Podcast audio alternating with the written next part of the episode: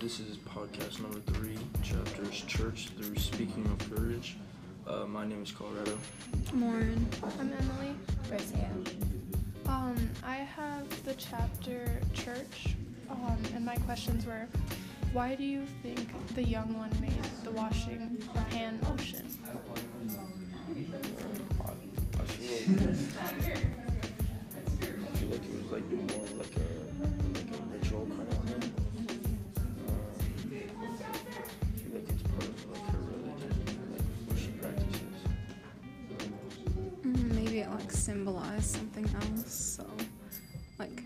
I mean, maybe it's part of the religion, but it's also something deeper than that. Maybe. Um, like Colorado said, like it's her rituals that she like trying to show around people. Um, my second question was, of all of the places, why did they set up in a church? Even Kiowa said that uh, setting up in a church was bad news, and he didn't want to. Um, I feel like it was probably a safe place for them to probably stay, and if like you have like the like presence of God, because they're like in church, so like I feel like having him by the side like helps them in a way. Mm, maybe like the church is something like the church is usually something that's known for like safety and protection, and also for like you know like it's symbolic in a way, but at the same time it's something that's like known by people to like be somewhere that's like a safe place or something. Yeah, I agree. That's like a safe place, but like it's in contrast to how war is. So like the church is safe and war is not opposite. But I also feel like that is like kind of like a, a bad place. 'cause, like, what if somebody like goes in there and like tries to like kill them, you know? 'Cause then, like, that's like it's in the church. It's, it's Yeah. bad. It's He bad for them. said that no one messes with churches. Mm.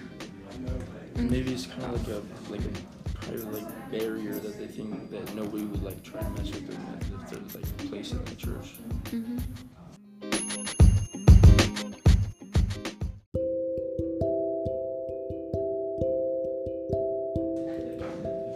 so for my chapter, The Man I Killed, my first question is why do you think the butterfly is so significant when it comes to the corpse in this chapter? Do you think the beautiful scenery of the flowers and nature symbolize something about the man who died? I think it just symbolizes like purity and happiness. Like if he was religious, like he's in his happy place now or something like that. Yeah, I do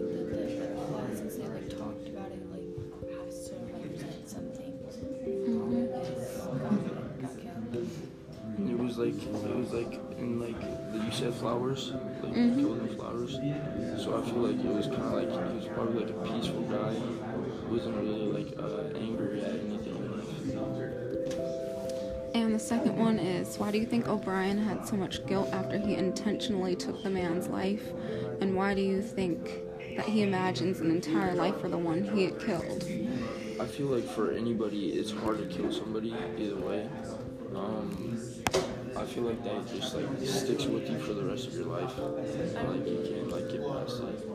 I don't think he knew exactly what he was doing at first until he was actually doing it. Because you know, he's just trying to stay safe and he's just trying to make him go away. Yeah, like Colorado said, I, he will. He regrets it because people do regret things like that.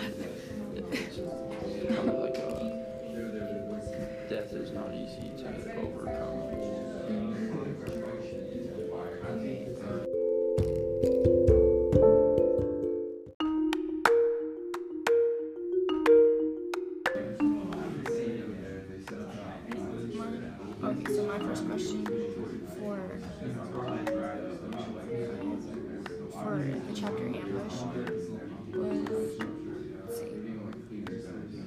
Why do you think O'Brien lies and pretends he did not kill anyone when his daughter was asking him? Uh, he doesn't tell her because like he doesn't want her daughter, his daughter, to think he's a murderer in a way. Because I know my dad doesn't like come out and say that like he's if killed like people. yeah, like if you're like a parent, you don't want your kid to think you're that kind of person that that kills people. Like you're supposed to set a good example for your kids, so like if they know that you killed somebody, then they're gonna think that maybe that's okay to do. So My next question is, how do you think this impacted him by, repeat, by, by rethinking about his killing? I think it's a burden to him because he has killed innocent people. Well, some weren't innocent, but partly innocent people.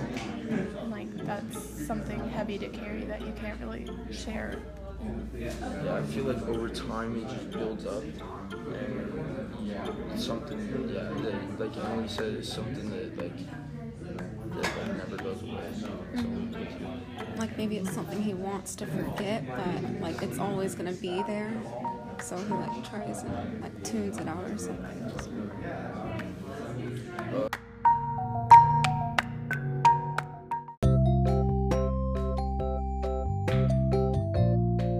uh, for styles, style, uh, a 14-year-old Vietnamese girl, girl, her house burns down and her family dies with a fire. Uh, she starts dancing, and Henry, Henry Dobbins uh, thinks that she's just dancing just to dance. What do you think the meaning behind the girls dancing? I think it relieves her stress because her house just burned down and she's probably really stressed out. But I think it's a way to relieve stress. I feel like it's kind of like a, a ritual that like her family has, and like it's something like that she can like comprehend like with and like get through her family dying and, and the rest of her. her Yeah, like it's her ritual, but like, um, my son, yeah. um, like he tries to stop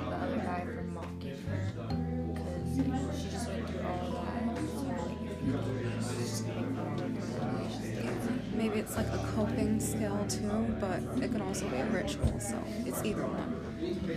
Uh, in the end of the chapter, as Azar ends up mocking the girls' dance, and Dobbins Dobbin picks him up and carries him over a deep well, and asks if he wants to get thrown into. Do you think this is right of that uh, for Dobbins to to handle the situation? I think he's trying to get him to stop